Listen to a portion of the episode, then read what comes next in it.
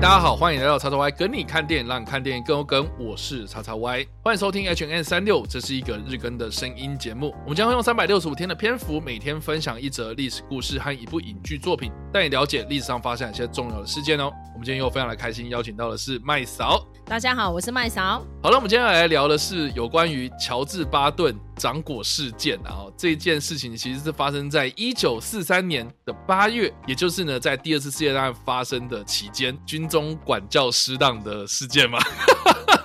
我觉得蛮有趣的啊，因为其实乔治巴顿这个中将哦，其实我们说二战啊，就是经过了这场战争之后呢，美国他们有出现了很多新星，然后蛮多的都是这个所谓的五星上将这样子，但是唯独呢，这一个非常著名的一个将领哦，美军一个非常著名的将领巴顿将军呢，他却是只有中将，也就是只有三颗星星这样子，所以就引发了很多的人的讨论啊，就说诶，为什么呢？所以其实呢，乔治巴顿的。掌果事件呢，其实就是关系到，就是说他为什么只有三颗星星，或是他最后呢只有四颗星星的一个很重要的一件事情，这样子。那这件事情呢，其实要回溯到就是在一九四三年的八月期间呢，巴顿将军呢他在经历的第二次世界大战的西西里岛战役之后呢。他去了一些野战医院去试探这些伤兵们哦，探望这些伤兵的过程之中，就看到了几个啊，这个身上很明显没有受伤的士兵，所以他就问这些士兵说呢，哎，你是发生什么事情呢？结果这个士兵呢就开始哭啊，哦，很明显就是心理上受到了很大的这个创伤啊。呃，当然我们现在的一个角度，我们回去看，这肯定是受到一些可能创伤症候群嘛。但是按照这个乔治巴顿这个硬汉风格啊，哦，这个比较硬汉作风的人呐来说的。话，哎，他觉得这些人就是懦弱啊！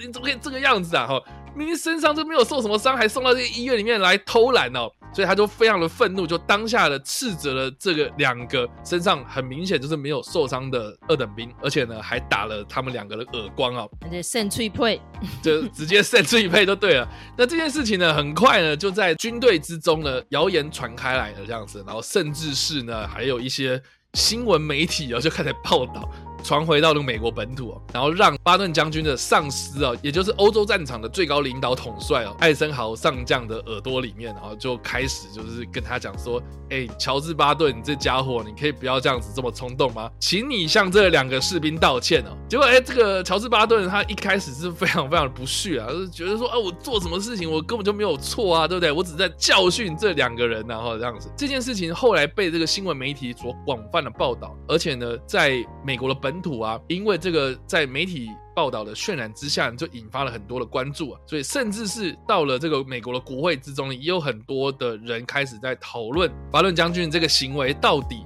哦是不是正确的，是不是妥当的，所以就让艾森豪呢非常非常的有压力，所以就决定呢开始让这个巴顿将军呢好好的休息。实际上就是要冷冻它，就对了。所以在接下来，我们看到在二战的战场上面呢，我们很明显在西西里岛战役之后呢，乔治巴顿呢。他就开始没有参与很多这种重要的战事，所以才让这个欧洲战场的指挥权转移到乔治巴顿当时的下属叫做布雷德利的这个将军身上。所以后来蛮有趣，就是说呢，这个布莱德利被重用之后呢，他就成为了乔治巴顿的上司。所以这件事情呢，其实我觉得大家也可以去看一些，比如说媒体新闻的影像啊，或是有一些报章杂志的这些文字哈，你可以知道说当时的这些媒体啊，就是在报道这件事情的时候是。有一点点夸大的嫌疑啦，但是呢，乔治巴顿他在当下真的有打这两个人的脆配吗？我们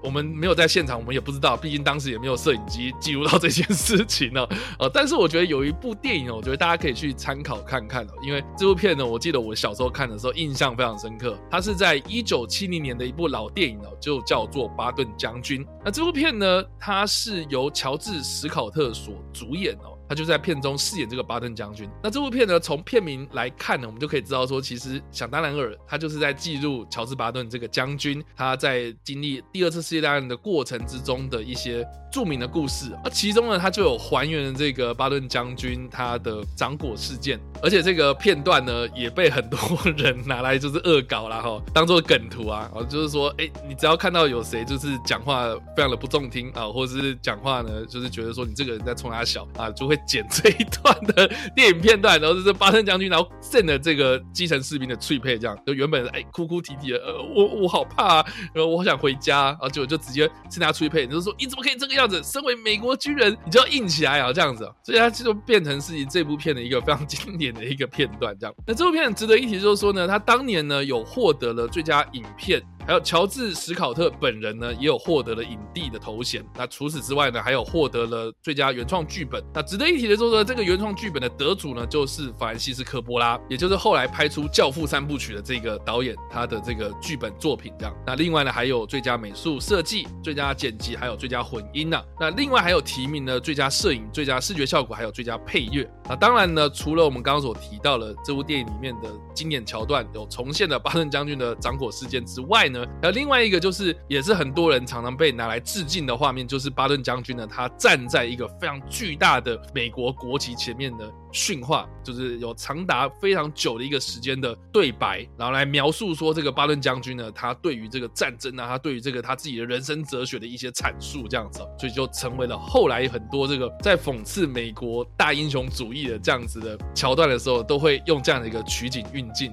来讽刺，就是他说出来的话，其实都是以这种美国本位主义思考的这样子一个对白，这样，所以呢，哎，我觉得也蛮有趣的，大家可以看看这部片哦，就是我小时候看的时候，对于这几个片段非常有。印象，但是这部片的片长哦，非常的惊人，它总总共有一百七十分钟，真的，嗯，哦，非常非常的惊人。他很有趣的地方，就是因为巴顿将军是脏话不绝口。他虽然是西点军校哦，西点军校美国是第一名的军校，对不对？所以至少也是受过教育。可是他讲话真的超级粗鲁的。然后当年那时候，因为我也是很小的时候看，因为一九七零我也还没出生嘛。但是我也是应该是国中来高中的时候，跟爸爸去录影带店看的。然后那时候我爸是看的非常开心，然后就觉得。就送哎，因为他觉得在军中就是会充满这种铁血教育，而且就是长官就会说干嘛？你畜生呐，有没有种啊？那 就会这样吼他们下面的兵。然后可可是可以看到那个史考特就是这样子演。的，然后就是他的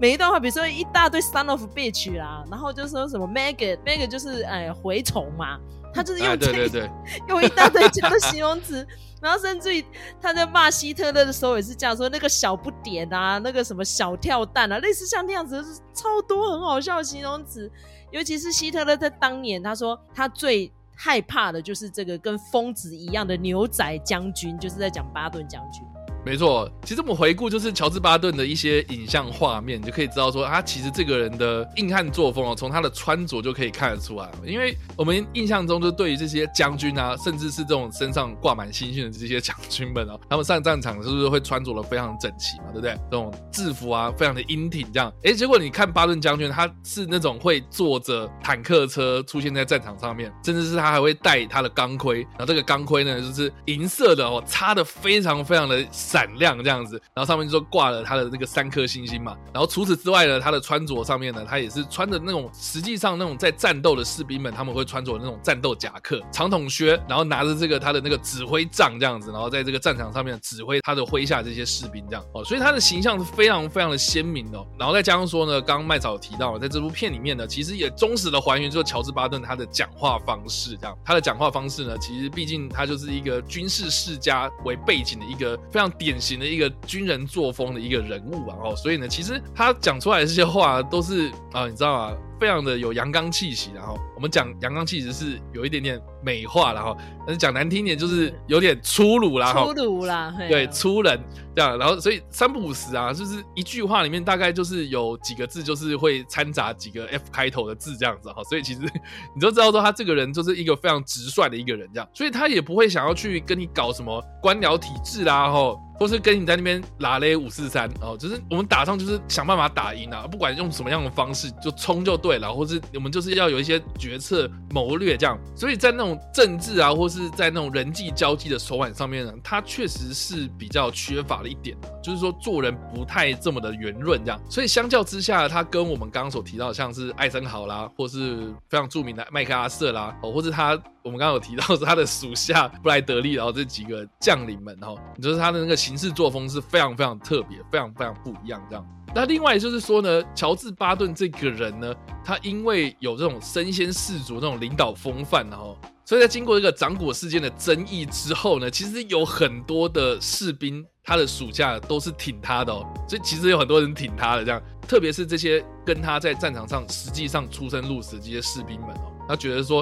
啊。他哪有不对？就是他这个人就是会这样做啊，没有什么问题啊，这样子哦。所以其实他的这些作风呢，其实是受到很多基层士兵的肯定。特别是呢，在一九四四年的一场著名的演讲啊，就是乔治巴顿他对他的这个第三军团的演讲，被称作是所谓的巴顿的演讲，或是那一场演讲。如果英文你有看到 the speech，或是在二战之中的那个 the speech，就是加了一个 the。的这个 speech 里面呢，就可以特定的指称这个第三军团的演讲，这样。那这场演讲呢，基本上就是我刚刚所提到的这个巴顿将军的这部电影里面的片头，就是乔治史考特呢，他站在一个非常巨大的美国国旗面前进行了演讲了，基本上就是这场演讲的缩减版本哦。所以在这部电影里面呢，也有。还原了这件事情，这一段演讲呢非常的成功，是因为呢，他巧妙的融入了美国的流行文化之中哦，变成是一个民族英雄了哈。所以呢，在后来有很多的电影会朝他致敬，或是也有很多这种军事将领们呢，他们在读这种